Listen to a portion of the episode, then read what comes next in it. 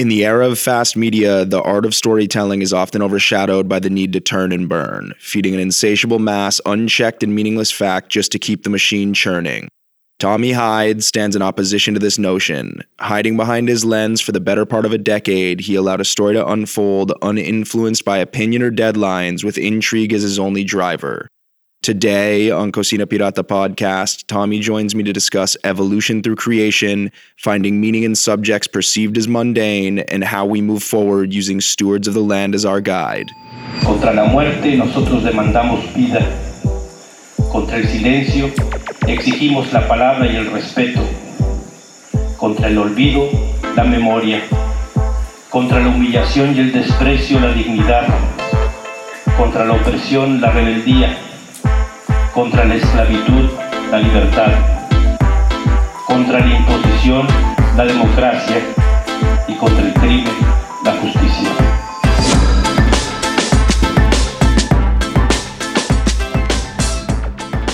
Cheers to fucking to foam micheladas. uh so I did want to I do want to start actually asking you are you from Vermont? No. Uh an adopted Vermonter. Um, I grew up in Connecticut in what I like to call the panhandle. You know, Connecticut's like a square. Yeah. And there's just that little nub yep. off the bottom, the panhandle. I grew up there. Um, and then my grandma uh, lived in Vergennes growing up. Um, okay. So I came up here every summer and did your mom grow up? Did your mom grow up in Vergennes? No. Uh, my great grandma and great grandpa um, used to hang at. Do you know the Basin Harbor Club? Yeah, in absolutely. They hung out there, and then my grandma hung out there, and then my mom hung out there, and then I hung out there. There was just like a family spot. Just coming um, up from Connecticut. Yeah, in the summers, um, and I just loved it. And then I went to camp in Salisbury, like canoe tripping camp, and then I went to college here, and then I moved here. And then I tried to leave to go to the West Coast like four or five times, and I just always come back. Yeah, to it is it's not a, unique story. I mean, it kind of is. You, the funny, the funny part of that story is Connecticut. Like, there's so many people from Connecticut that I meet now. My mom's family. My mom grew up in Connecticut. My my grandmother is from. Her last name is her maiden name is Barton or was Barton. Um, so she's from the Northeast Kingdom, and I guess mm. they moved to Connecticut, and that's where my mom grew up. But I've met a lot of people from Connecticut up here. Connecticut is actually uh, apparently where Miller, where this Miller infatuation comes from. Oh, really? My mom, because my mom asked me if when I was telling her that Bob drinks Miller, she was like, "Oh, is he from there?" Because they drank Miller High Life growing up. Well, they say that. Um, I heard this recently that Connecticut is the land of steady habits, um, which just if you spent any time in Connecticut, it fits so perfectly. You know, people there get on a trajectory, or they're into their Miller High Life, and that's just steady. I've never been so we've like driven through Connecticut. Obviously, I've driven through Connecticut. Um, my mom's from Enfield, and so I think one time we made like this. I don't even know where the fuck Enfield is, but I feel like Connecticut is the place on the East Coast that you just don't know anything. Like what hap- What's like what happens in? Maybe that's the steady yeah trajectory, but like what yeah. happens in Connecticut? Uh, it's a really it's a really good question. Um, not not a whole lot. I mean, in in in the context of uh, New England, there's not like a uh, you know, it's not Rhode Island. It doesn't have like the coast and Providence. It's not Massachusetts. Doesn't have Boston. Like, there's no big city. There's no like big natural wonder there, and so it sort of flies under the radar. Um, but I, you know, for all of the the shit that I give my hometown, um, relatively like homogeneous place, suburbs of New York. Like when I go back there now, not a lot of interesting stuff going on. Um, I consistently meet funky people who are coming from Connecticut who you'd never think that they're from the Landy Steady Habits, but they've broken out and they're doing cool things. And there's a lot of there's a lot of awesome people in Connecticut too. Um, but Vermont feels like the adopted home. And all of your family is in Connecticut still? Yeah, yeah, uh, for the most part. My dad's in North Carolina now, and my brother's in New York City.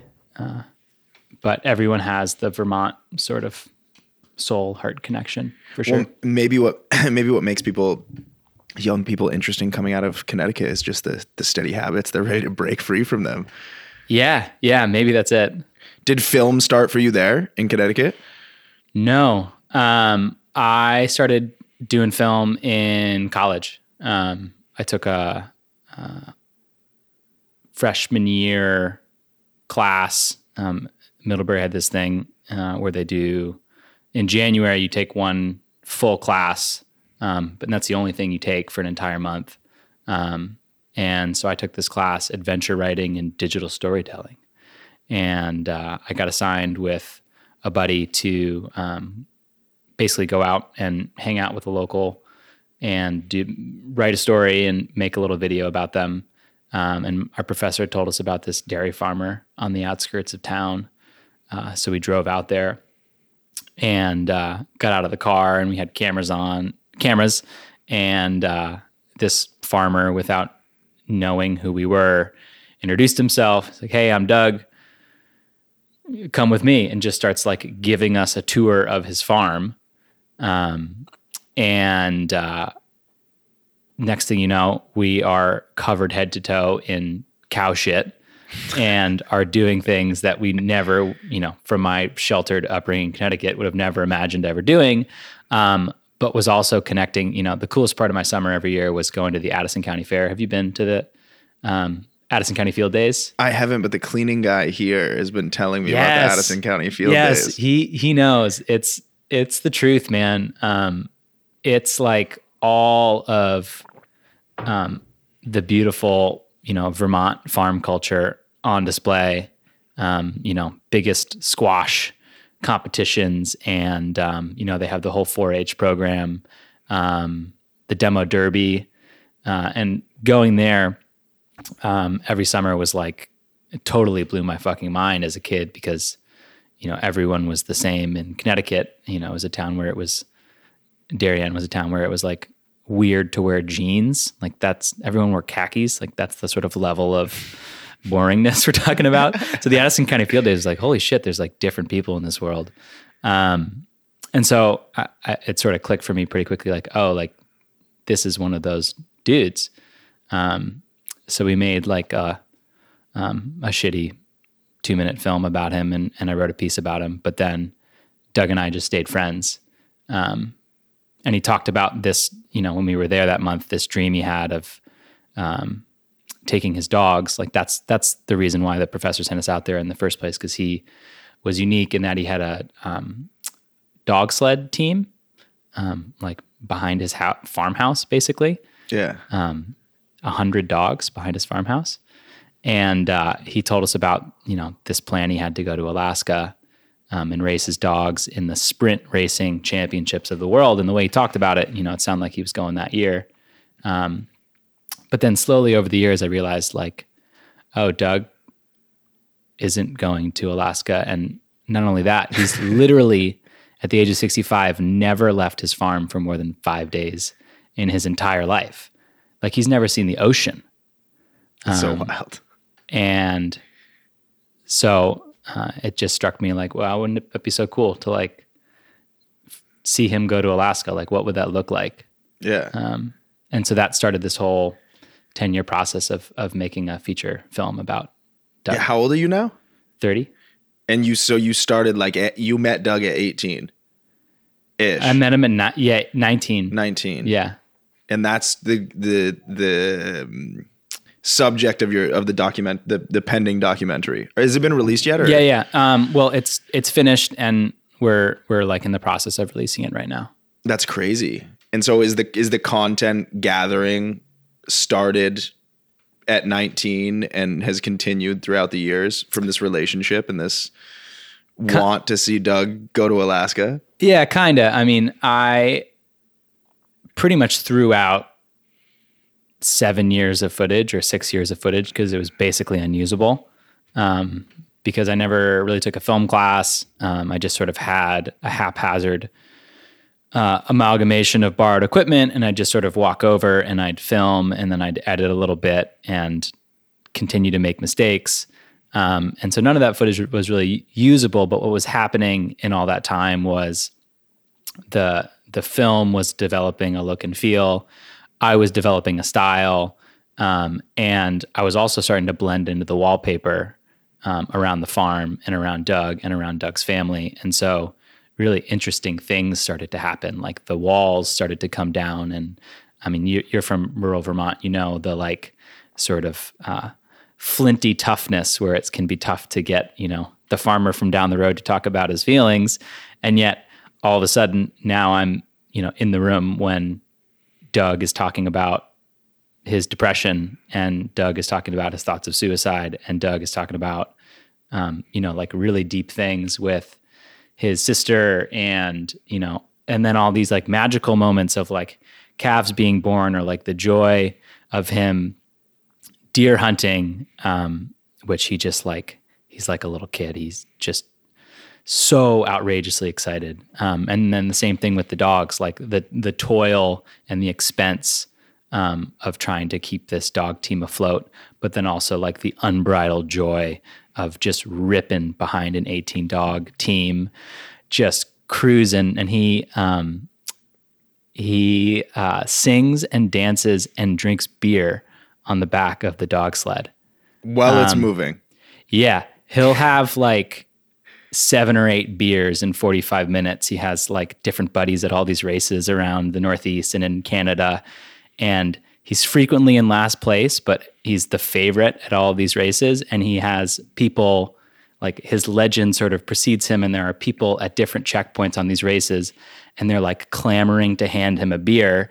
And he is not the best at dog racing, but he is amazing at catching a beer on the run and then drinking it.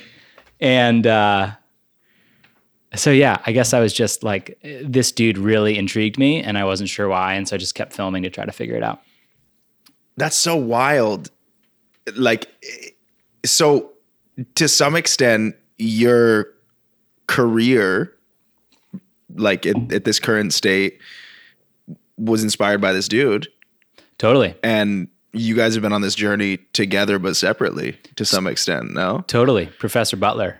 Um, and from the School of Hard Knocks. And is that dude like is is Doug like family now? Is Doug like a, a brother, a father? A- totally, totally. Um, you know, as I was making the film too, I started to learn more about like journalistic norms and all that, and um, you know, it's especially in print, print journalism or sort of more factual journalism. There's a lot more uh, sort of distance that you're supposed to put between you and your subject to remain objective.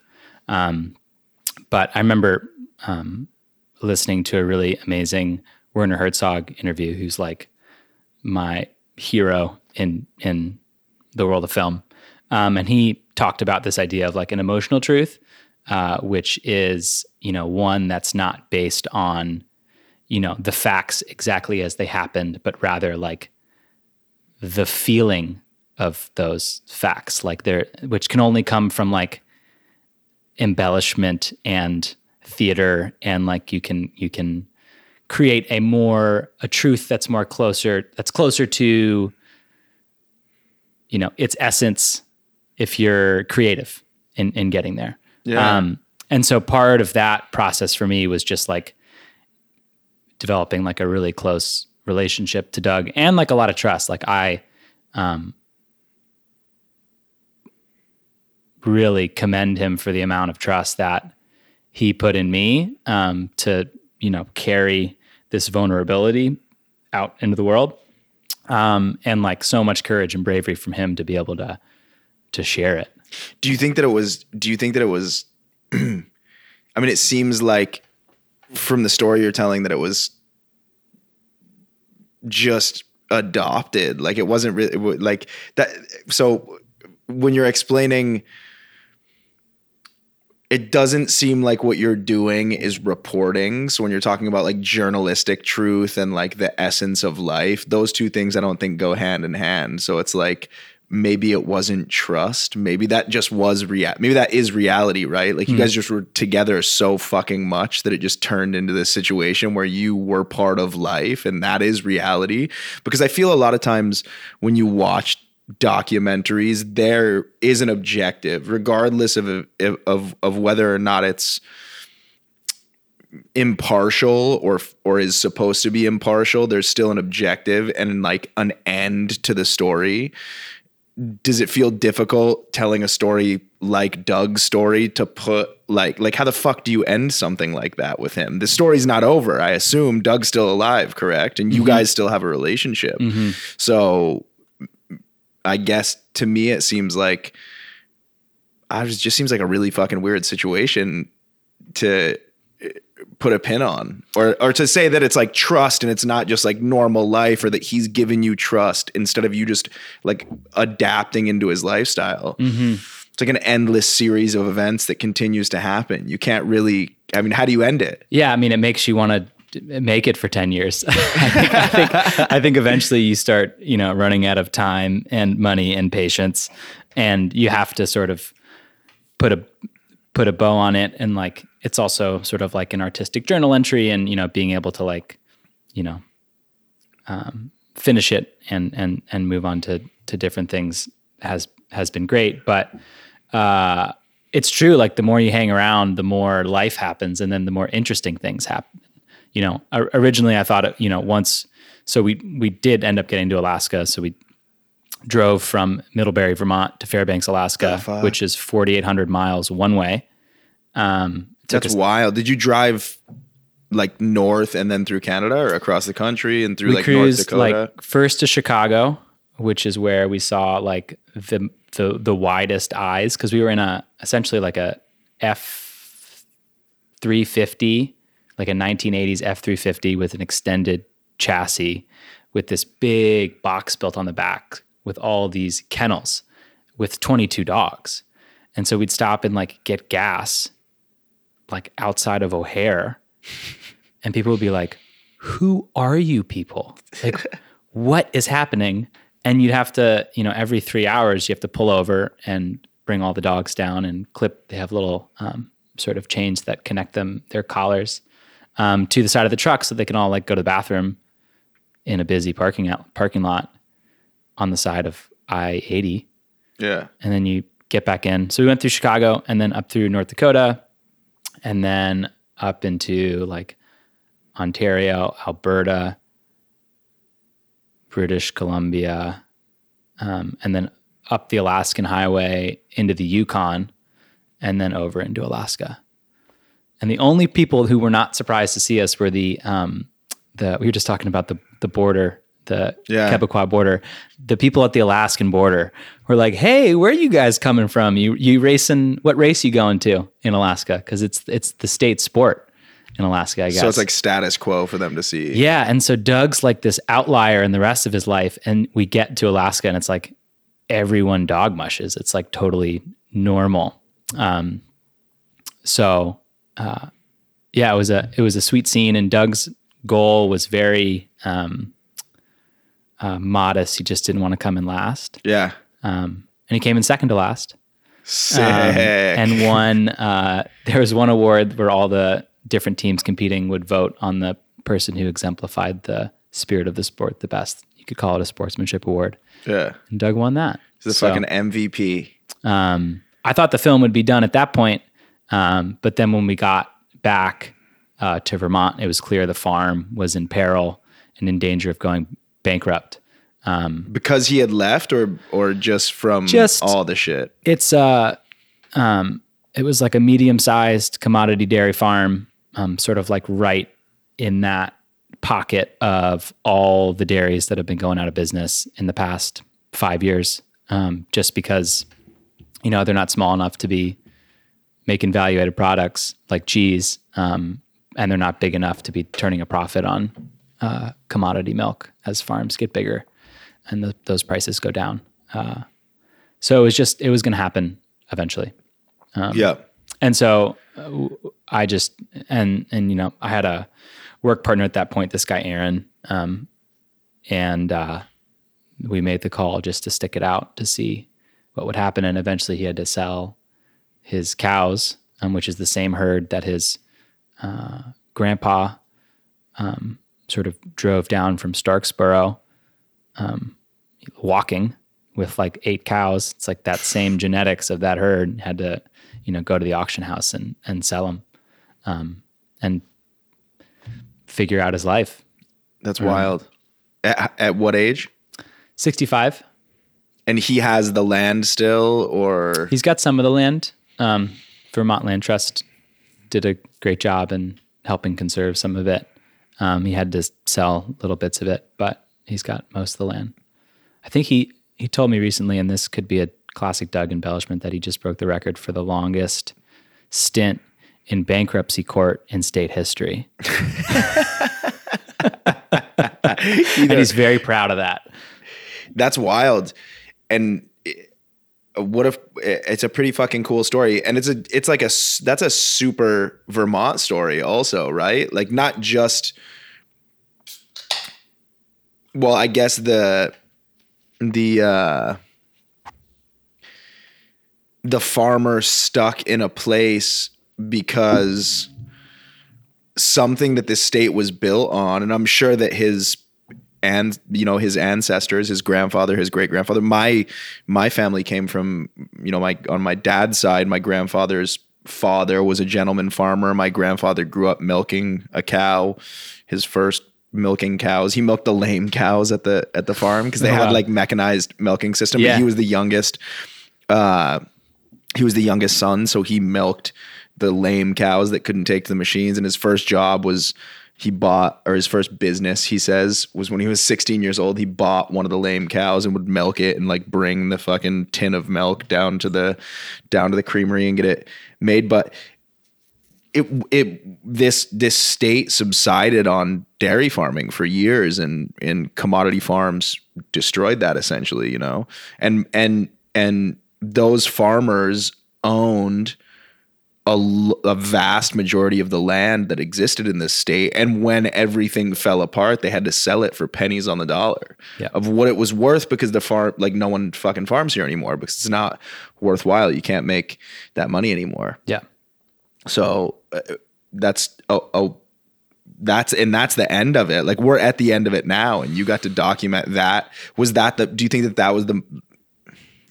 In hindsight, was that like the most valuable piece of information that you gathered? The most valuable story that you gathered was like this disintegration of uh, the last vestiges of a working class society functioning in a state like Vermont. Yeah, uh, maybe. You know, I don't know if there's anyone who could hold out the longest. It's certainly Doug. Um, and you know, I think I think the most rewarding th- thing that I got from the process, and what I hope people take from the film, is that, um, you know, here is this guy whose life might look a lot different from mine. It certainly did the first day I showed up. Um, and for a lot of people, you know, like he has 100 dogs behind his house and he has 600 cows and he's got this crazy long hair and he tells the same joke every single day. Like he's, he looks different. Um, but he's up against the, these forces beyond his control, um, which I think we've all sort of felt over the past two, three years, especially through the pandemic, um, and just greets it with this joy that helps him get through. Um, and I think it's like his response to the disintegration of of an industry and his response to um, you know all the um, difficulties um, that he has to go through. That is, you know, the most inspiring thing. Like he's he's a, a portrait of resilience that I think we can we can totally learn from. Yeah. There's a lot there's fuck there's there's so many of those around here. No. Totally. it is it is wild to be and and I'm sure I mean it, it, it, this is a can be a, a segue into another conversation that I wanted to spark with you is is like so now understanding much more about that Doug relationship and how that shaped your perspective. You said you also you've been to Mexico. You did some docu- Yeah. documentary work in Mexico. Um, one of the things that I so when I moved west, when I was 18, I was snowboarding and you know on a on a low level I, like I was sponsored I was an amateur snowboarder I was traveling for snowboarding um, but I was cooking and when I moved west I met you know started cooking in restaurants on the west which all were employed most of the employees were of uh, Latin American you know Spanish Mexican heritage sorry. Um, and so I instantly grew attached to them because I align with their mentality that I think is the same as I think that they're like Dougs who speak Spanish or or I, am trying to find a, a, way to put in this into words.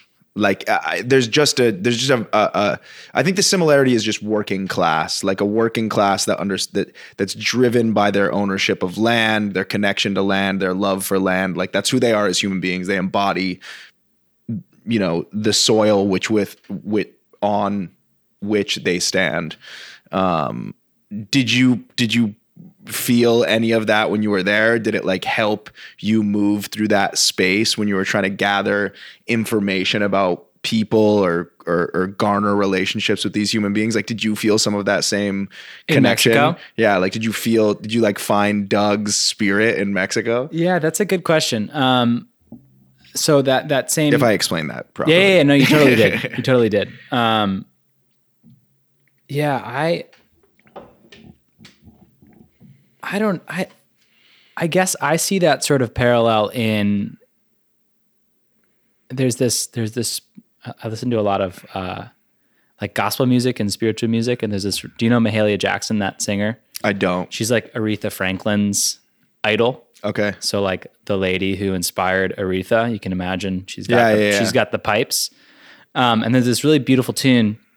Um, and the the chorus goes like, "Lord, don't move that mountain, but give me the strength to climb." And the whole idea is that like you don't learn anything if you're not being challenged, but getting over a challenge like that's that's that's it. Like that is life and that is growth.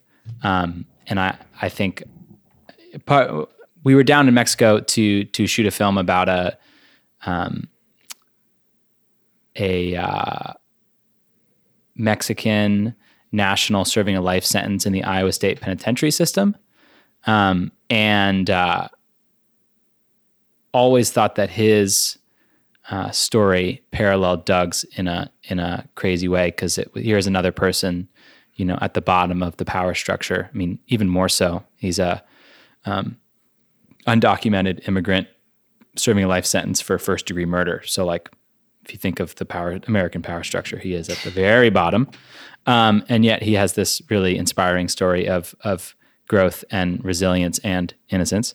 Um, and I think I've saw a lot of that in Mexico, like c- communal like communities still still feel very much intact. Like you don't have the like the the the the condo complexes where people don't really know their neighbors. Like no, everyone's super tight um, because resources are a little bit more tight, and they got to band together to to you know to work through it. Um, and it's a remarkably friendly place, and like Vermont. Um, you know, we were hanging in Michoacan for the most part, which is relatively um, rural. Um, you know, I love the ability that Vermonters have to just stop everything they're doing and just shoot the breeze for an indeterminate amount of time. And like the Mexicans that we are hanging out with had that same ability, which I, I really, um, I really appreciated. Um, yeah. did that answer your question? hundred percent. Yeah. It, it's you, you, you definitely put it into words much better than I tried attempted to. Um, but that's one of the things that drew like when I moved to Mexico or first started, you know, Yeah. in, in 2015. So I you you see it in in moments between the interact. That's one of the things that drew me to eventually go there in 2015 and like really dig in deep is to see the way that they interact as a community when they're work like all of the people, all of the Mexican people that work together know each other. They treat each other as family. They share moments. They share time. Um, and they are this this like this happiness to face challenge that you that you eloquently outlined, I think embodies who they are and Vermonters as well. Um, one of the reasons that I was really attracted is because so I think that in Vermont, those people exist, but those people are the people like Doug who are disappearing. Mm. Their land is disappearing. Their means to subside on the land are disappearing. Um, it still exists in Mexico. Mexico has been fighting for since the first time Europeans planted their feet on that soil. They've been fighting specifically for that thing. I feel like now, after living there and working hand in hand with, you know, being involved with people that I'm sure that you were also interacting with, seeing them continue the fight and the fight actually like transcending generations. I feel like in Vermont, that's just not happening.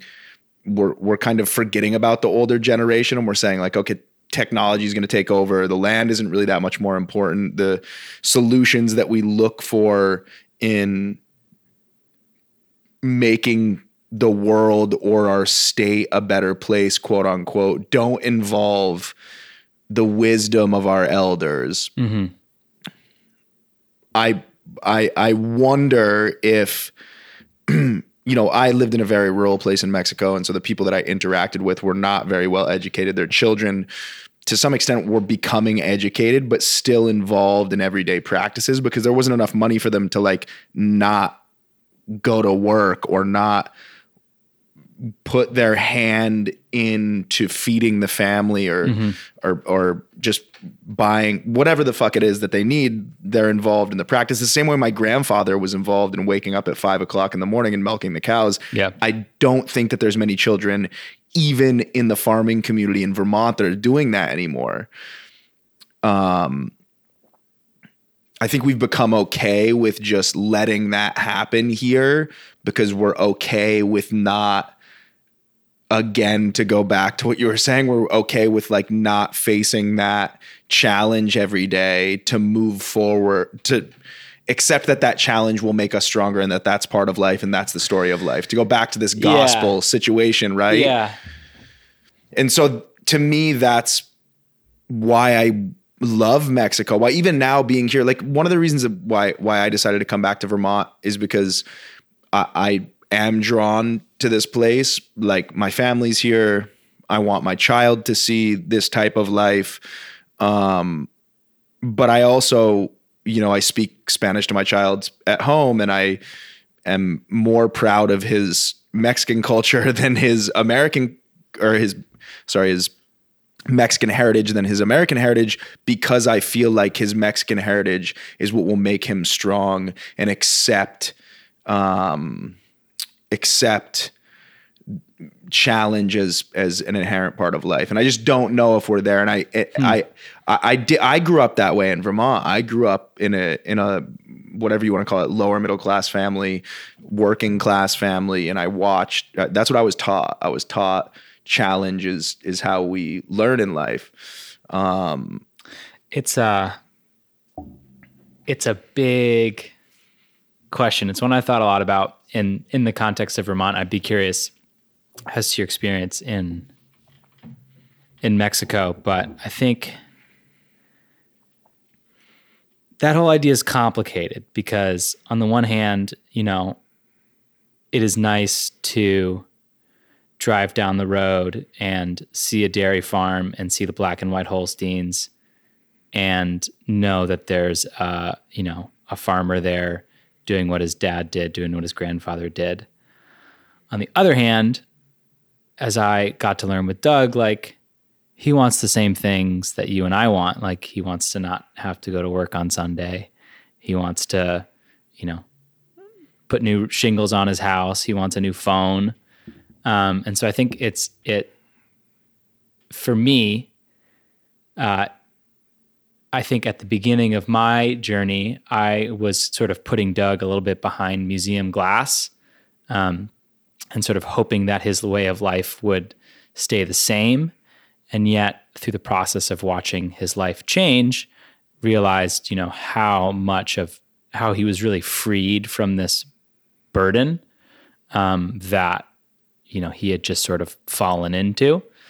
Um, and so I, you know, I, it's it's curious in Vermont because so many people, myself included, um, have begun to move in from other places and um, have brought different resources. A lot of people are working jobs that um, you know are are outside of Vermont, so they're making you know New York City wages or San Francisco wages, um, and you know now there are you know I'll never forget hanging out with Doug and, and trying to walk into the Middlebury Co-op, and he's like, "What's over there?" And I was like, "Oh, it's the co-op. Let's go get some food." And he's like, "That place isn't for me." And that like really stuck with me because there's like, here's a dude who's been here his whole life and he doesn't feel welcome in a space in his town because it it's too whatever. It's too um I don't know exactly what the word would be. But um yeah, so like there's a little bit of polarization in in uh there's quite a bit of polarization in Vermont. Like I'm curious if you see that in in Mexico. I've been to like a couple of the more touristy places and like Mexico City. I mean, you see it a little bit. Um, but like does that play into your perception of that place or do you does the idea of of um So struggle change at all with the idea like, like you know folks are all looking kind of for the same comforts to su- I mean, this is like uh, this is uh, can definitely be a super esoteric conversation or question, right? oh yeah i think we're there so I, definitely think that everybody on the face of the planet wants to be equal with every other person on the face of the planet. And I think that if you're sitting in a place of, especially if what you do is production of a thing, like let's use Doug as an example in the United States, a guy who makes milk and doesn't feel comfortable to walk into a co-op. What Doug's milk probably I don't know how big Doug's farm was or you know you said it was commodity. I don't know if what he's doing is selling to if he's selling his milk to a company that then mixes that milk with a bunch of fucking other milk, puts it in a jug, sells it for way too cheap. Essentially, Doug is selling the milk for pennies more than it costs him to produce, and that's why he's dealing with the issues he's dealing with. Um, so that trade doesn't work. This like if we're talking like farmer to farmer, trade doesn't work the same way in Mexico. In Mexico, if you have a a production farm, you're probably making a lot of money. Like if you're the owner of that farm, you're probably making a lot of money. If you're a mm-hmm. worker, you have a set wage and that's what you're making. But the people who are producing for the farmers that I worked with, for example, are struggling because they're trying to enter a market that won't allow them to enter. So, you know, I'm to to give an example, the farm that I work with specifically to help raise funds to build infrastructure, San Juan Elementos, they converted a 40 hectare farm uh, 40 hectares of land that had been a farm that's been in the family for a long period of time. They started growing regeneratively using the bokashi method of fertilizing which is all things from around the land. And um, they a are not allowed to enter the mercado because the mercado the people who are selling vegetables in the mercado own the stands. They're buying shit from the north for pennies on the dollar. Even if they want to sell their spinach for exactly the same price they're just not going to let them in because it's like a mafia. So they have to sell their shit for less to somebody who will sell it. If they want to sell in the organic market there, they can still sell their shit for the same price, but then it's going to get turned around.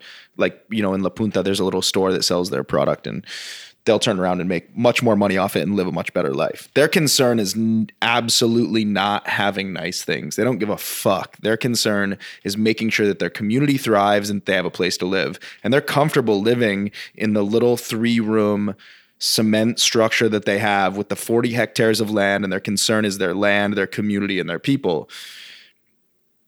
I'm not so sure that Doug's. I'm not so sure that like I'm sure the reason they want community is because community takes care of community. I think, Mm-hmm. right? Like that's my perspective of it. So if there was a community here whose perspe- like and they're living insulated on the coast in vast swaths of land where the entire community is living in the same structure right like we're, we're talking about in mexico as you've seen a huge population of quote unquote one percenters. There's no middle class right? Which i think bridges that gap between like why do you have this and why do i have that? But anyways I I guess I I I believe this is my belief and my thought, my perspective. Maybe it'll change being here for a while, but like I do think that Vermont used to be that place. I do think Vermont used to be that place where like all of the farmers had all of this fucking land and they all took care of each other and they could all train. They didn't have to worry about anything. They didn't have to worry about their land getting taken away. They didn't have to worry about not having the money to get X, Y, and Z hmm. because they knew they had their land, they had their food, they had their fucking hundred dogs that they could feed because the guy down the road was helping them in some manner get something that was going to help them. So I think the perspective shift is actually, and not just people coming in from the outside, but just society changing here.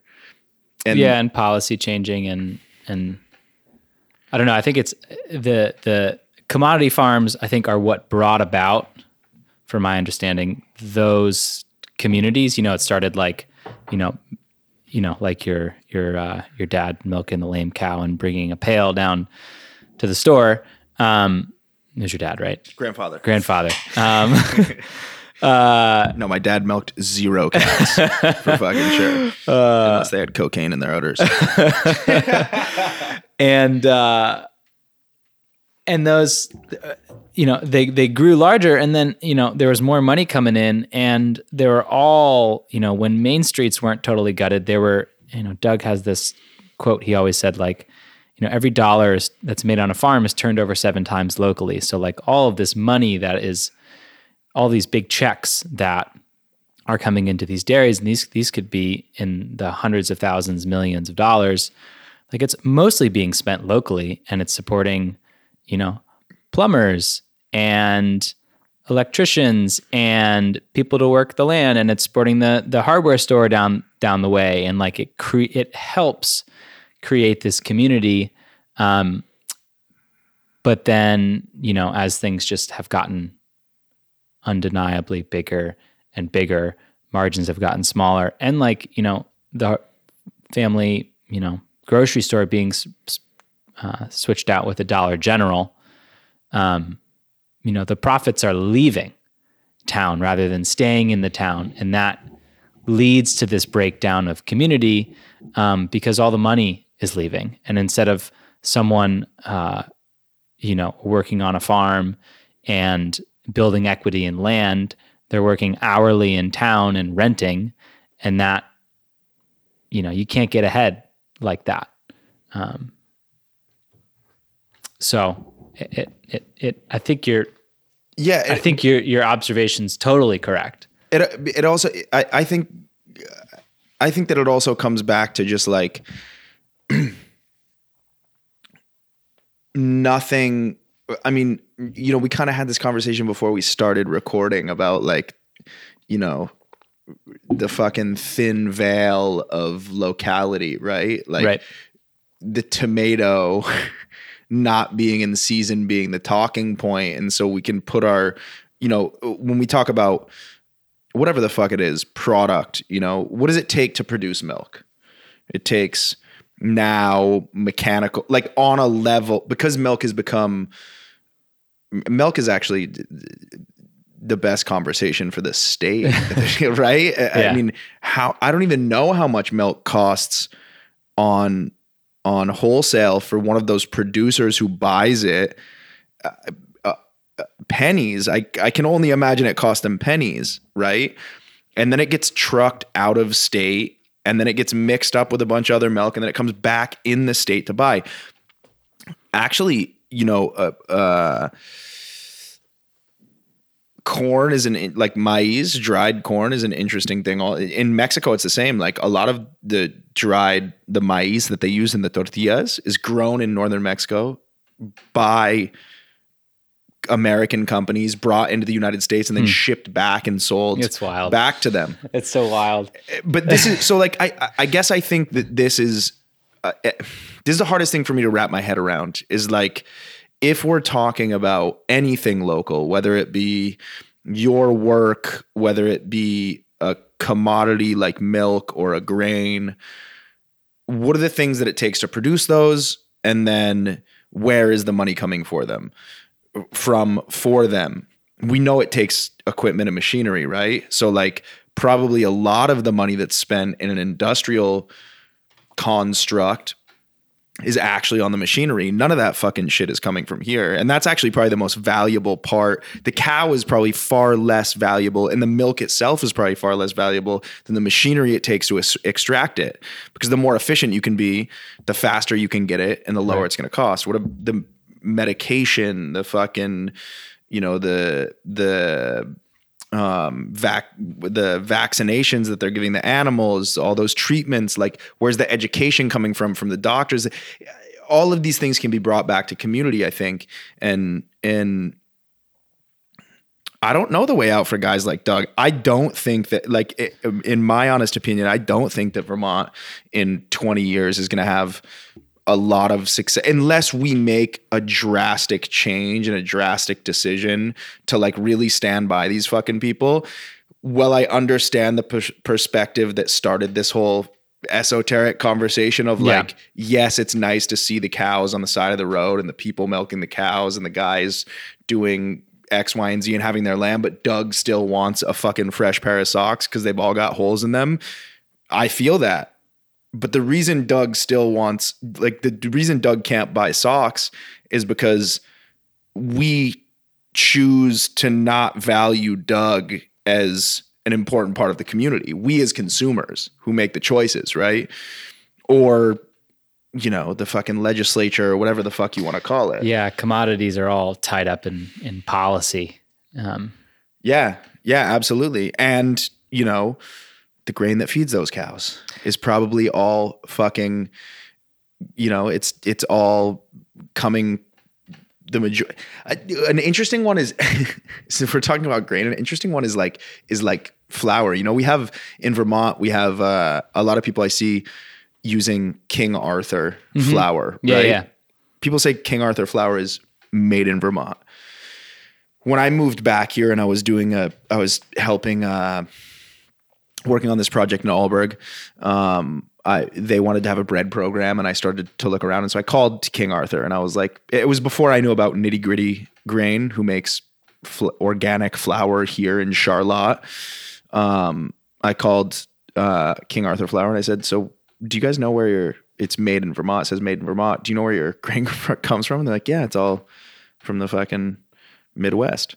You know, it's all from the Yeah. fucking the Midwest. Yeah. But because it lands here in Vermont, it's a made in Vermont Yeah. product. And how much of that is subsidized? And the craziest thing about fucking grain, corn, soy, any of those mass produced products that we function on as as a, a commodity crop based um, culture is it subsidized and it costs more money to produce than it makes to sell. and it's created its own problem.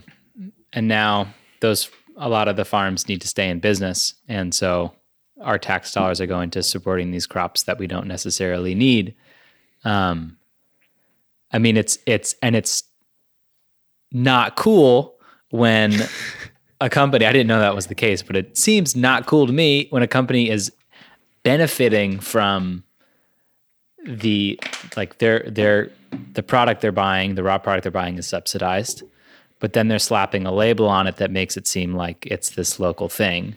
I don't want to say like I don't want to I don't I don't want to throw a lot of shade at King I Arthur because wanna- also we can also edit all I this don't out. wanna, I don't want to throw we're not editing anything by the way. But I I don't want to say that the product that King Arthur is using is commoditized or is uh, subsidized grain, but I will say that they do have organic yeah. grain and they do have commodity grain, right? And Okay. and to my understanding, so here here's the other thing that bothers me when we're talking about local products or the word organic is essentially bullshit. It doesn't really mean anything anymore. we'll say organic, but sustainably grown products is that if you're a company who has a commodity product and you just have an organic product because it fits the need of a sale, that's also an error. So why are you not 100% organic? Why does King Arthur, for example, who calls itself a Vermont company, have organic and inorganic product? If they Right. know that organic is correct, because they want to take all of the market share, right? Yeah, it's it's the the food label dance never ceases to sort of boggle my mind because there are so many words that get thrown around. Sustainable, organic, Regenerative. regenerative, free ranged, non homogenized. Uh, it it's like really hard to parse vegan, gluten free.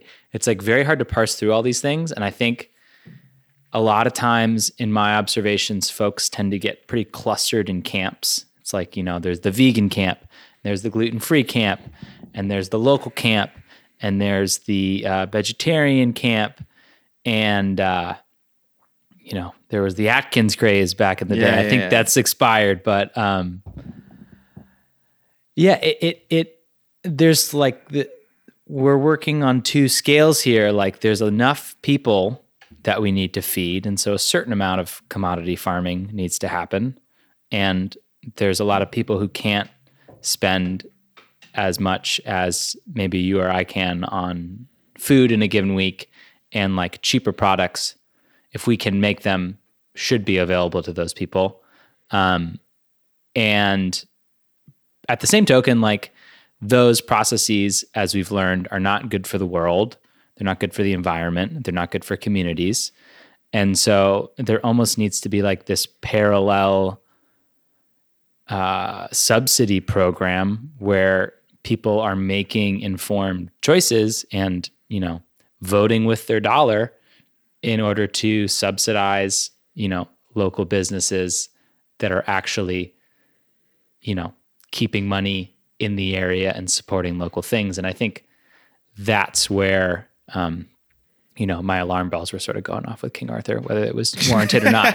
But like you know Sorry, i Arthur. i uh, you know it- i've i've talked to many contemporaries who who like you know the second they got out of student debt like the first thing they wanted to spend like a little bit more money on was like good food.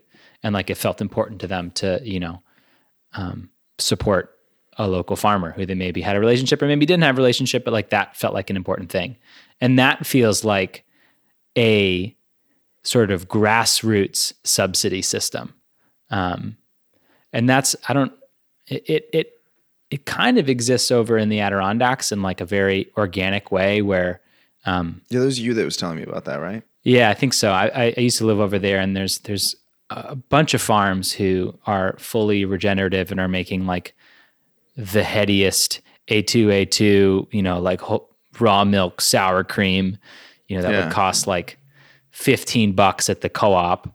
Um, they sell it for eight bucks, but then you know, like the um, it's like a pay what you can system too. So like their neighbor um, who can't spend seven fifty on a dozen eggs, you know, pays a buck fifty for a dozen eggs. Yeah. And then someone from up the road who can pay twelve fifty for a dozen eggs pays twelve fifty, and it all kind of comes out in the wash.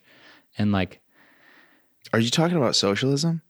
I guess I guess I'm talking about socialism. I mean, no, but this is so like thi- so so this this becomes but on a community scale.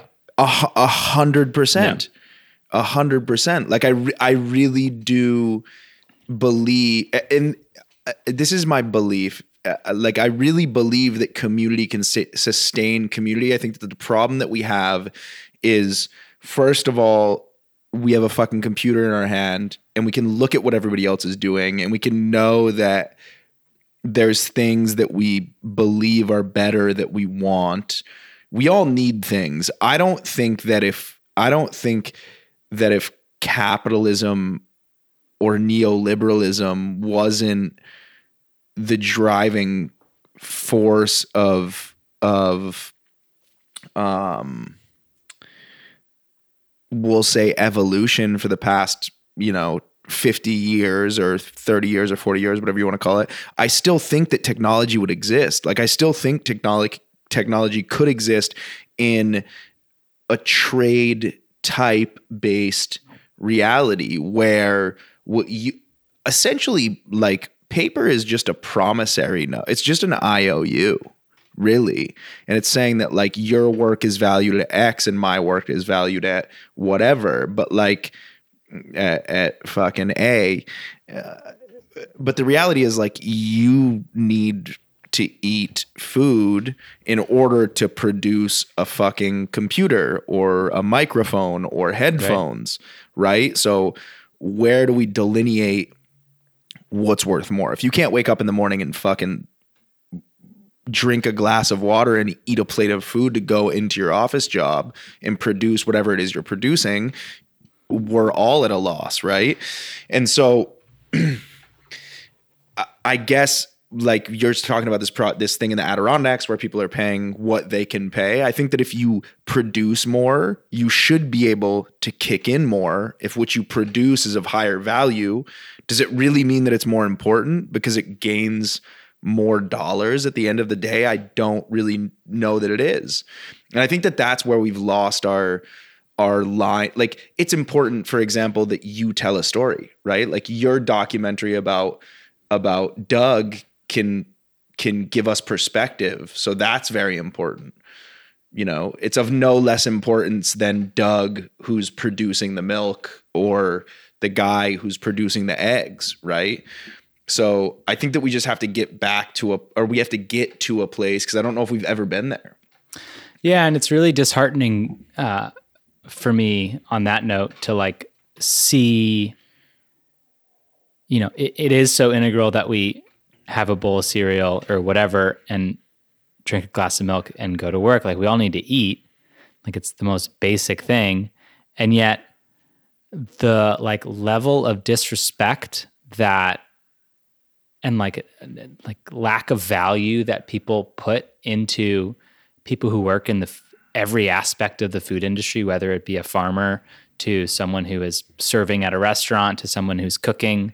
Like, as far as I'm concerned, like all of those professions deserve to be, you know, up there with doctors, lawyers, nurses. Like, these are like, you know, in, in, in my mind, they are like farming, cooking, like are among the most noble pursuits. Um, and yet in some ways they're sort of treated like art in in, in that like you know you're kind of crazy until you, you really make it and then you know you're a celebrity chef and then you know and then it's cool. Yeah. Yeah. Um so i just it, it I, I, forget who told this to me. It, it was a i think it was a a brazilian um dude who's very into food down there but um this uh, this is a not fat checked fact i'm about to drop um, which is that Americans Americans pay uh, um, like the smallest amount of their income on food, the smallest that percentage of their income on food, and so. Um, we've been sort of conditioned over time to believe that you know a gallon of milk costs 250 it really doesn't cost 250 but we've been conditioned to think that. Um, and I think that has like a it, it, it makes the work of you know creating a lo- local food system a little bit harder, um, just because we have a skewed perception of how much of you know what we make in a given week we should be spending on food, and it realistically needs to be a lot more because the dozen eggs for seven fifty really needs to be sold for fourteen bucks. Yeah, I mean eggs might not be the greatest no conversation but, point, but yes I eggs are a funny one for me because I spend a lot of money on eggs, and I even look at the like like I know how eggs are produced. Yeah, like you know, yes, eggs. Uh, but like, I'm I'm so happy to have this conversation with you, and so happy that you've dedicated like ten years of your life to fucking not like you, you weren't really like researching or searching for there was no objective to your relationship with Doug, but you watched this struggle in a dairy farmer who I, and in in dairy is in almost every fucking thing that we consume. You know, it's in so many. way everything. It's you so know, good. It- it's it's fucking delicious. It's Yeah. in so many things. Yeah. And the people who work in that fucking industry who really care about it. Like in Vermont, we have dairy farmers who really fucking care. I've Yeah, you're I- talking about that that uh um that holiday party you went to. What was that program? uh, Milk with migrant Dignity? justice. Um, yeah, yeah, yeah. yeah, yeah. Justicia migrante. Milk. Yeah, yeah, yeah. Milk with dignity. So like cool. those people. Like, and but like so there, there's guys like Doug who were fucking you know had a dairy farm. I don't know anything about Doug's practice, but. I don't think that anybody really understands, and I didn't until I started going to this thing. Because when I came back, I looked specifically at like, you know, is there Latin America, Latin Americans in Vermont? Where are they living? You know, how are they working, and what are they doing? And the, the I the the the answer I got over and over again is they're working in fucking horrendous conditions mm. on dairy farms and no one knows about it. Mm. But of course they are because who the fuck else is going to do the work to produce the product for that Yeah. little?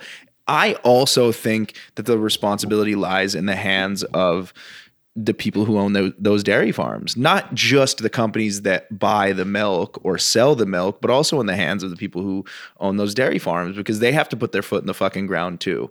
And and unless we all you know it it's like you know i'm living in burlington now seeing I, I, from spending five years living in a rural community where people are struggling to fucking survive and also seeing the juxtaposition of like tourism booming and exploding in this place where all these people come and it consume consume consume don't think about where anybody, anything comes from everything's beautiful everything's amazing.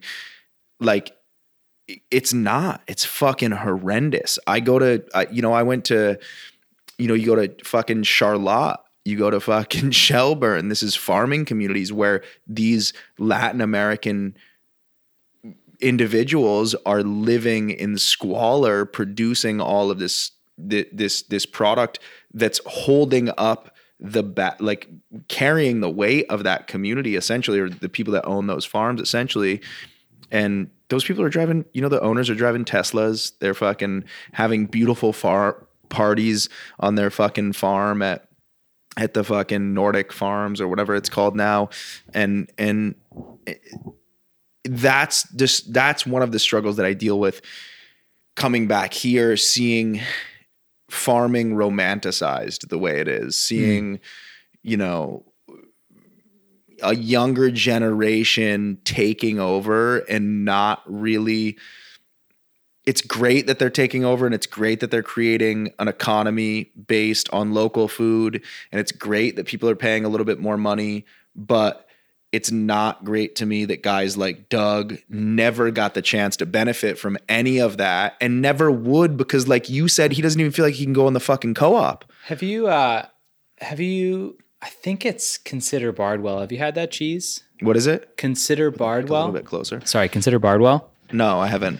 I, th- I think it's them. Um, it might be a different creamery. Uh, I think Jasper Hill does this too, but there's there's a couple creameries in Vermont who have really cool programs where they essentially have gone out to farms and said, you know, we make cheese, you you know, raise cattle and you milk cows.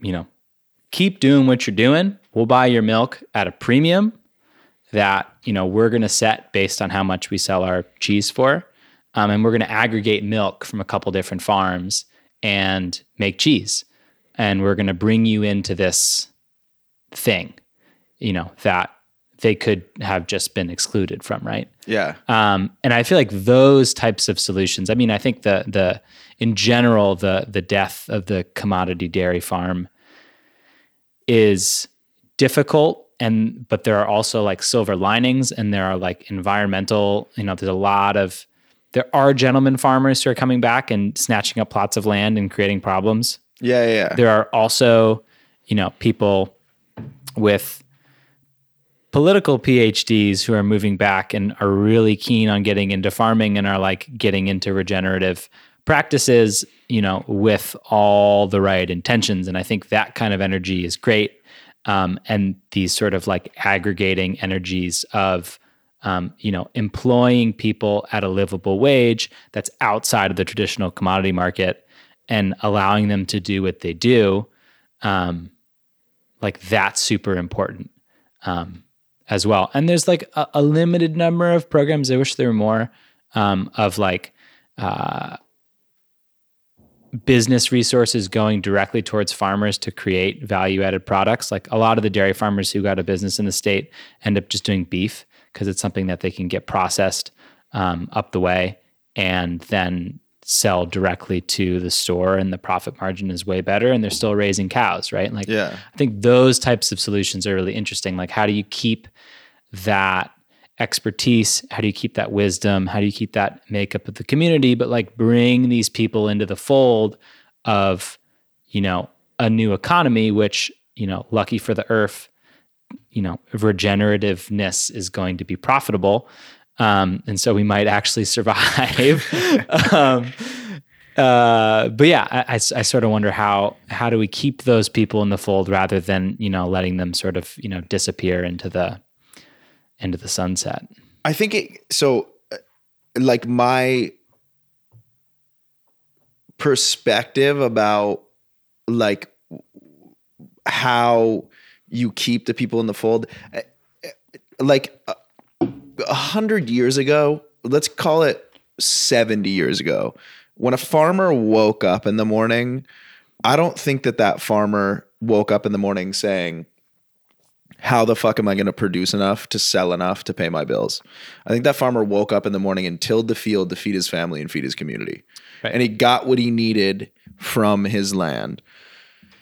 And so I think that a lot of times we look for, like you were saying, like there's people with PhDs coming back who have these ideas and want to become farmers. That's re- a, a really beautiful idealism. But are those people with PhDs willing to put their hand like it all comes back to me it all comes back to the employee. And I'll explain it this way. When I got to move to Los Angeles and started cooking in Los Angeles and was working, you know, I I think after I think I, my first executive chef position was like a year in or something like that, right? When I took that executive chef position, I was not expected to cook food. I was expected to like just walk around and oversee things and kind of be a face of the kitchen and then pay, you know, I was had at the time was making $80,000 a year, maybe the cooks were making $15 an hour. So in my mind it made absolutely no sense like if I'm making 80,000 do the math, that's three cooks at fifteen dollars an hour for forty, whatever the fuck it was, right? It's like three cooks. Like yeah. I should be doing the work of fucking three cooks, but in not just in cooking and not just in farming and not just in anything. That's the way capitalist or neoliberalist cultures work. Is that there is someone at the top who probably does less work than everybody else in that structure and makes money based on the fact that they have worked long enough or hard enough to not have to work anymore. And I really think that that's where we need to change. I think we could all work, we all wouldn't work as hard for as long if we all just worked on an even plane for our entire lives. Like, I don't think about retiring. I don't think about getting to a point where I don't have to work anymore because I don't really feel that I work. I feel like I do things that my family needs. I think that I do, th- I feel that I do things that I need. I feel that I do things that my community needs. And if those are the things that are driving us forward, then we can move, pa- especially when we're talking about like you know stewardship of land or building community. I think that's the perspective we need to take. And going back to like a product for example even you know uh, jasper hill farms coming in and saying we'll buy your milk for more or we'll buy your product for more because we're going to sell it for more what percentage of the people that are working inside the infrastructure of that milking community are going to be able to go to the counter and buy that piece of cheese. You were in Michoacan. Great fucking example. No one in Michoacan eats avocados because they're way too valuable to fucking eat because they're worth more money than their caloric intake, which is wild. Like yeah. they grow them, they should eat them there. Yeah. This comes back all kind of circles back to this idea of like the tomato not fucking being available. We've got chocolate on the menu. Like tomato uh, okay so let's not eat fucking tomatoes when they're but let's not eat everything when it's not available in season. Let's eat what we have inside our community and not worry about bringing things in from the outside because that's really i think what drives down the price or the value of a product and then creates this insane wage disparity is that we want things all of the time. We want what we want when we want it, how we want it. Yeah. I think is the society that we live in, right? We've been conditioned to be able to get it. Which is prob and I'm not like I am I fucking 100% am guilty of that all the time. Oh, yeah, All all I are, can do is beat my ego down to try to be Yeah. less like that, but you know, this is the fucking the the the Doug story, you know? Like Doug, like you were saying like Doug wants that we gotta. I fucking love Doug. I gotta meet Doug. Yeah, dude, Doug's the man. You gotta get him on the totally- I gotta podcast. Get him in here to talk. But like, Doug wants things the same way. In, in, in the beginning, you were asking me like, do I see that same thing in Mexico? Of course I do. Those people want it because they see that other people have it. Yeah. But why? Like what? You know, eh, why can one have and another not? You know, that's a that's a fucking. Yeah, no, it's a big one. It's a big one. I mean, I, there's not really an answer to it, right? No, like that's but the I think I think food is like a really interesting into some potential like policy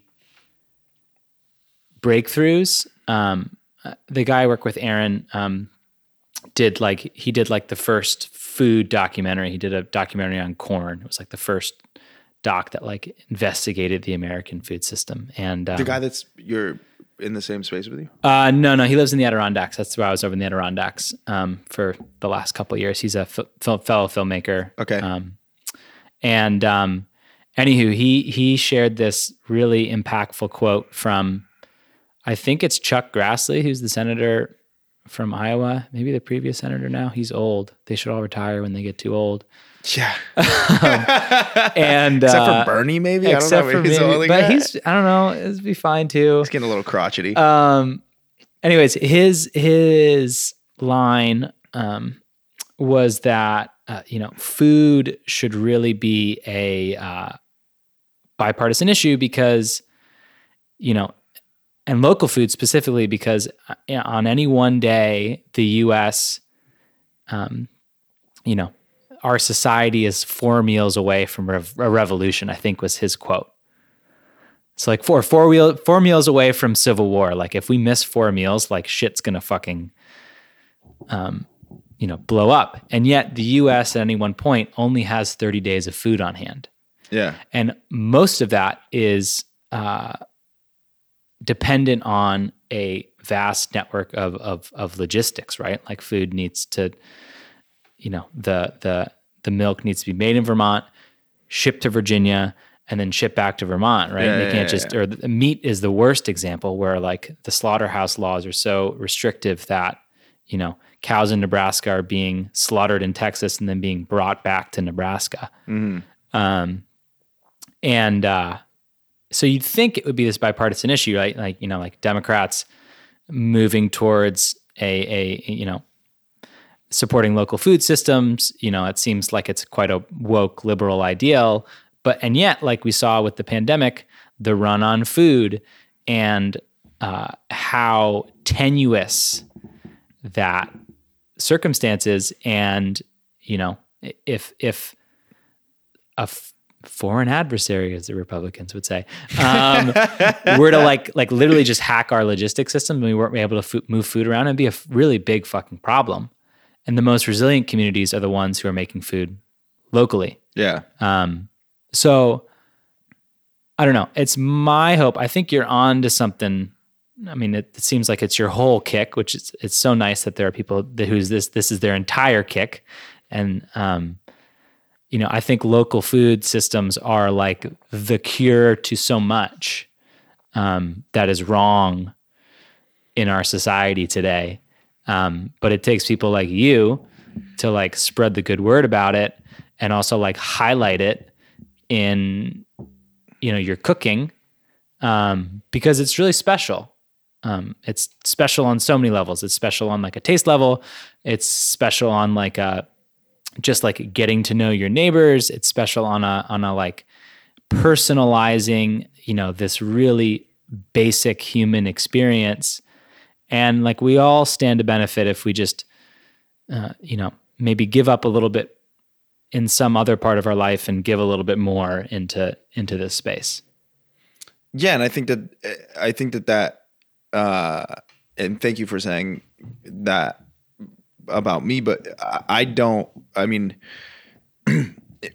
we had this conversation before we were recording. Also, like, I if, to me, it's not special. Like to me, this is just like, in and maybe it's just like the constant attempt to destroy ego in any facet in my life, but I just believe that it's simpler than we make it out to be. I really do believe it's possible for us to all, if we don't, if we just think, I was having this this conversation with this older gentleman that I just met Foam when I was going down to pick up the beer that they provided for us to drink here. It's delicious. um, and he was, we were talking about this I, idealism of like, think, what is it? Think globally, act locally. Is mm, that what they mm-hmm. say? It's such a fucking weird thing to me. Like, I don't even understand what that means. Like, why would you not think locally and act locally?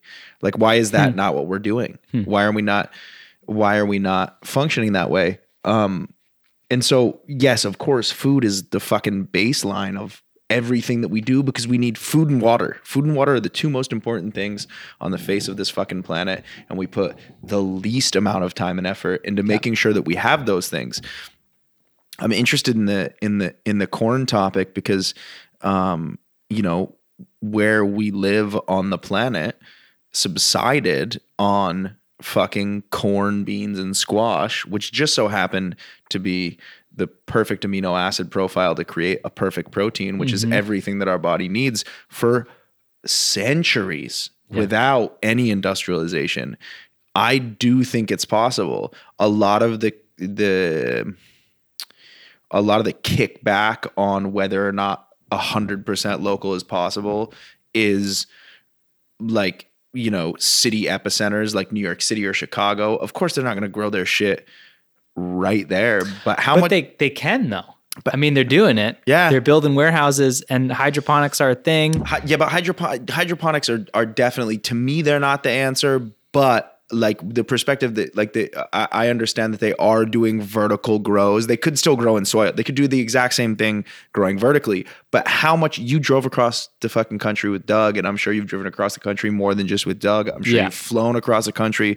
How much fucking arable land exists outside a city like Chicago. It's outrageous. It's in fucking insane. yeah, More than enough land to provide for them. Yeah. The problem is that we also don't want to figure out ways to store that product.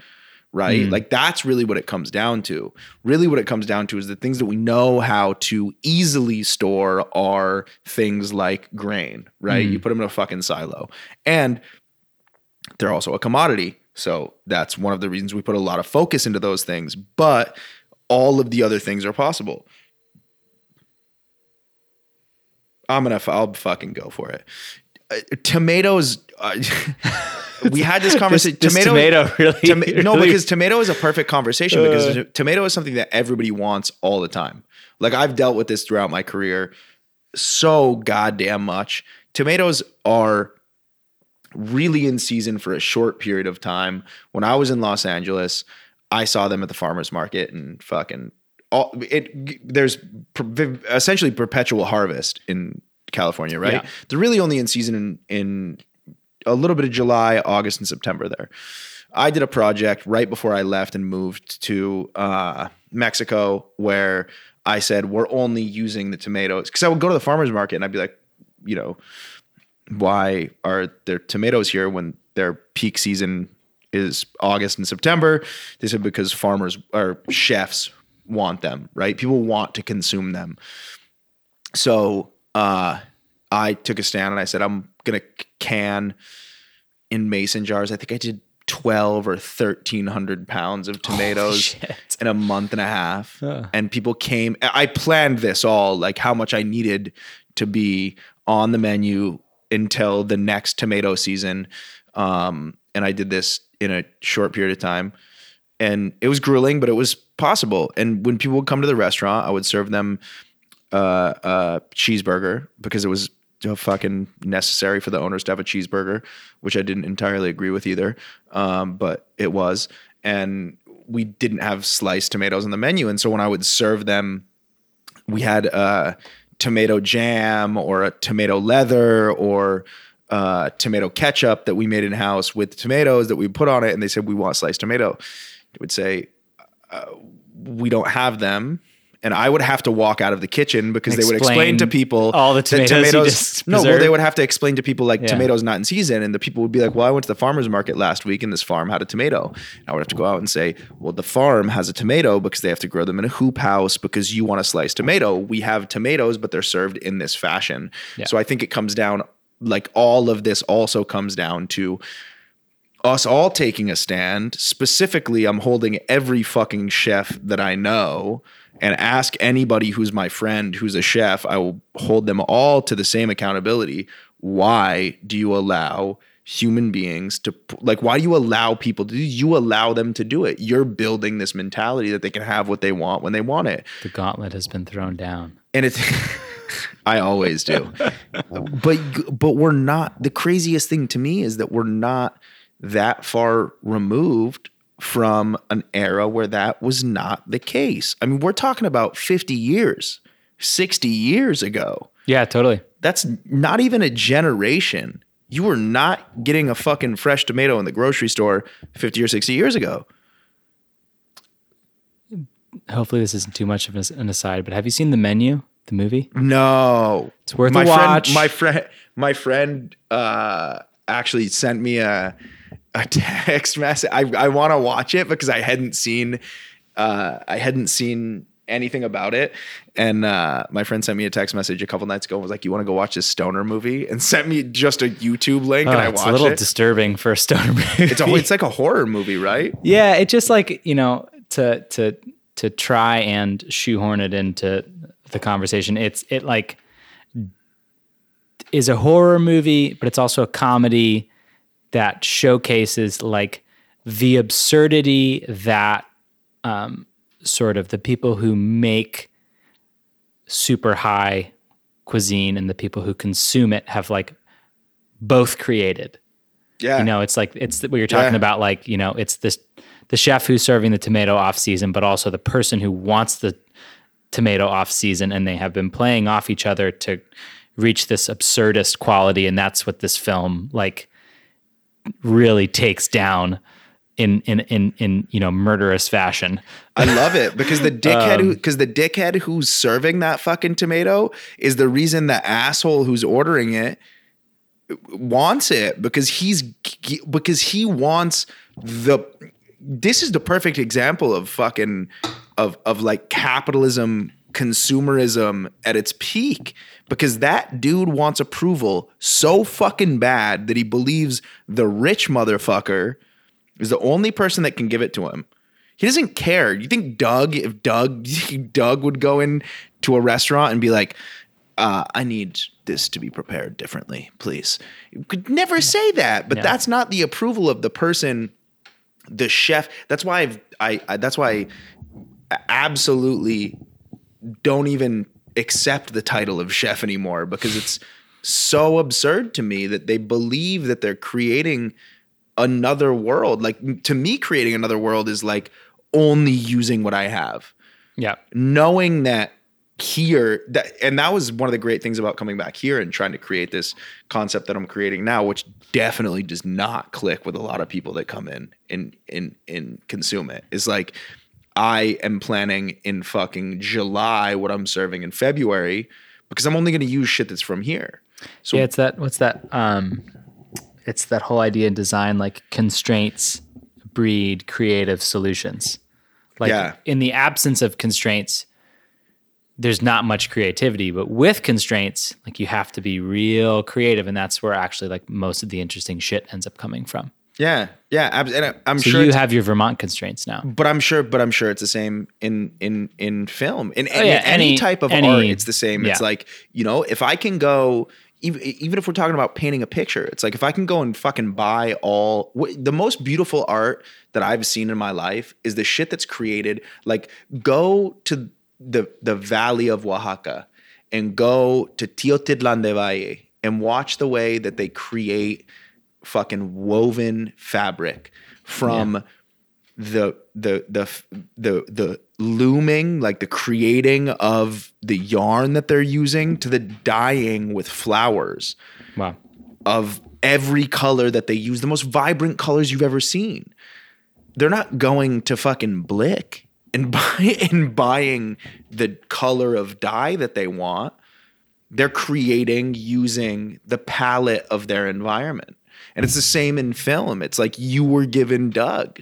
And Doug didn't seem like the Doug, by the way, has got like a fucking hour and a half of cred, and I love it. But like, think about that. Think about it from that perspective. At 19, you walked in in khakis from Connecticut. Yeah, I may have graduated from the khakis at that point, but but you but not you- far off. but you but you adapted to the situation to create probably what will end up being one of the most important pieces of art that you created that probably also will dictate what you create into the future and has dictated a lot of what you've created in the past 10 years and so when i moved when i moved specifically to puerto escondido opened my my restaurant there i had left los angeles where i had like millions of dollars at disposal when creating projects to like I've got X and I want to create X and how do I do that? Yeah. Right? And I also took away like I'm only working with fire, I'm only working with the tools at my hands. Mm-hmm. Not only did I create and I went into that creation saying like it's not he I, said this with the people that I was creating this with. I said, look, we're not there now. Light switches are going to turn on slowly, and then we're going to start clicking. And it's going to make sense at some point. Right now, it doesn't make any sense at all, but it's going to start making sense when we figure out how to make it make sense. But first, we have to devolve before we can evolve mm-hmm. and figure out how to use the tools at our hands. And it did. It started making hmm. a lot of sense. But still, to consumers, there was people that would come in that would be like, this is the greatest thing ever. And then everybody, like the majority of the human beings who were coming in the beginning were like, why is there no steak on the menu? Why is there like why is this not here? Why is this not here? Yeah, I think like that's it, it. Maybe they just weren't ready for it yet, or that's like their own holdups. But it's like you like what what camera do you shoot with? Uh, it sort of depends on the the day. And for a long time, I was just you know borrowing and stealing gear, and now it's I like shoot on like a pretty baseline Sony camera. Why do you not shoot with a red? It's very expensive. it's a very but- expensive but so, camera. But so the reason I'm posing that question is because I know a little bit about filmmaking. Yeah, yeah. And so the reason I'm asking that question is because like somebody asking me like why do I not have a fucking tomato on the menu in January? Yeah, or why do like, I well, not shoot or why do I not have Kobe beef man. or why do I not have what Yeah. But not only is it not is it expensive, it's just not necessary. Right. Yeah. Well, it, it, it, you know, there's this assumption that, oh, if you have the nicest ingredient or if you have the, or the fanciest ingredient, I, I I guess you would sort of put it, um, then you're going to get the best product. But it's not true because, like, some of the worst films I've ever seen have been made on the fanciest gear, and some of the best films I've ever seen have been made on the worst gear. And some of the best food I've ever had has been made in the well, I- would say all of the best food I've ever had has been made in the humblest of circumstances. And that's why I love, you know, like Anthony Bourdain's whole kick.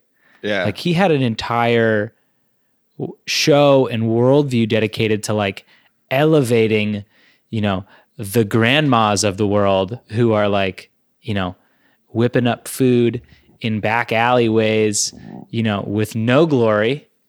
And yet that is like for him was like the pinnacle of the food experience. And he's so right. yeah. Um, and it, it, it was, I love that show because it's just cool to like remind yourself of that. But there's not, there's not a whole lot of um, you know, reinforcement that that is sort of where we should be looking. You know, there's there's this whole um, there's a really beautiful documentary about uh, Fred Rogers, um, and his whole shtick is that you know like the the he would talk to like kids who had disabilities and he would you know he's he's used to be the one like This getting Mr. Rogers. Mr. correct? Rogers, yeah, getting asked all these questions, and he would be asking all of these kids, you know, like about their experience, um, because he like truly believed that these kids were, you know, he was Christian, and you know, in his phrasing, it was like they were closer to God because they have been dealing with more than he has, and he had more to learn from them than they did from him, and like they were, you know, elevated in in in his mind. Um, and I don't know. I really love those reframings um, of of you know who deserves to be sort of exalted um, because they tend to be from the the humblest of of places. They're literally always from the humblest of Yeah, places. absolutely. Yeah. Like eh, you know, I my perspective has always been so to go to like the you know the Anthony Bourdain talking about the grandmothers and like the the humble people make what the majority of of of chefs, especially these like really high end chefs that this movie is probably making fun of, I are doing what I call it is the cover band the cover band syndrome. They're all trying to recreate their own version of something that someone else has created before, right? And if you're trying to do that, you're never going to. It's impossible. Like, it, but it seems that that's what consumers want. In film as well, it's the same. Like we had this conversation about like you were talking about like this AI creation inside video now, where like m- movies are being like Netflix is is dictating their creation based on AI uh Yeah, like, the, metrics the gathering of of. AI metrics or whatever the fuck Yeah. it is, right?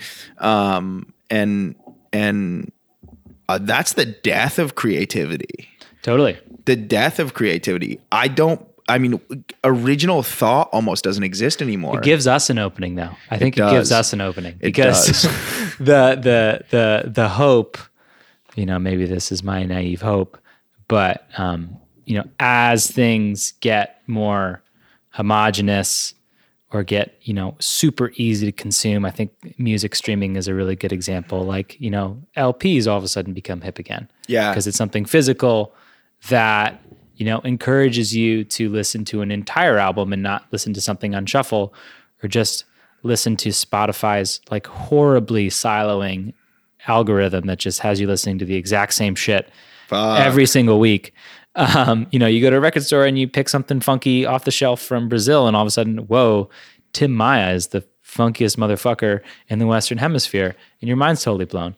Um, but that's my hope is that there's a lane for you know people who are, aren't doing the cover band syndrome like yourself and people who are making strange avant-garde decades long documentaries like myself um, that like somehow that becomes you know doable um, Yeah. and we don't you know get beat down enough by a system that doesn't tend to reward that to stop doing it yeah.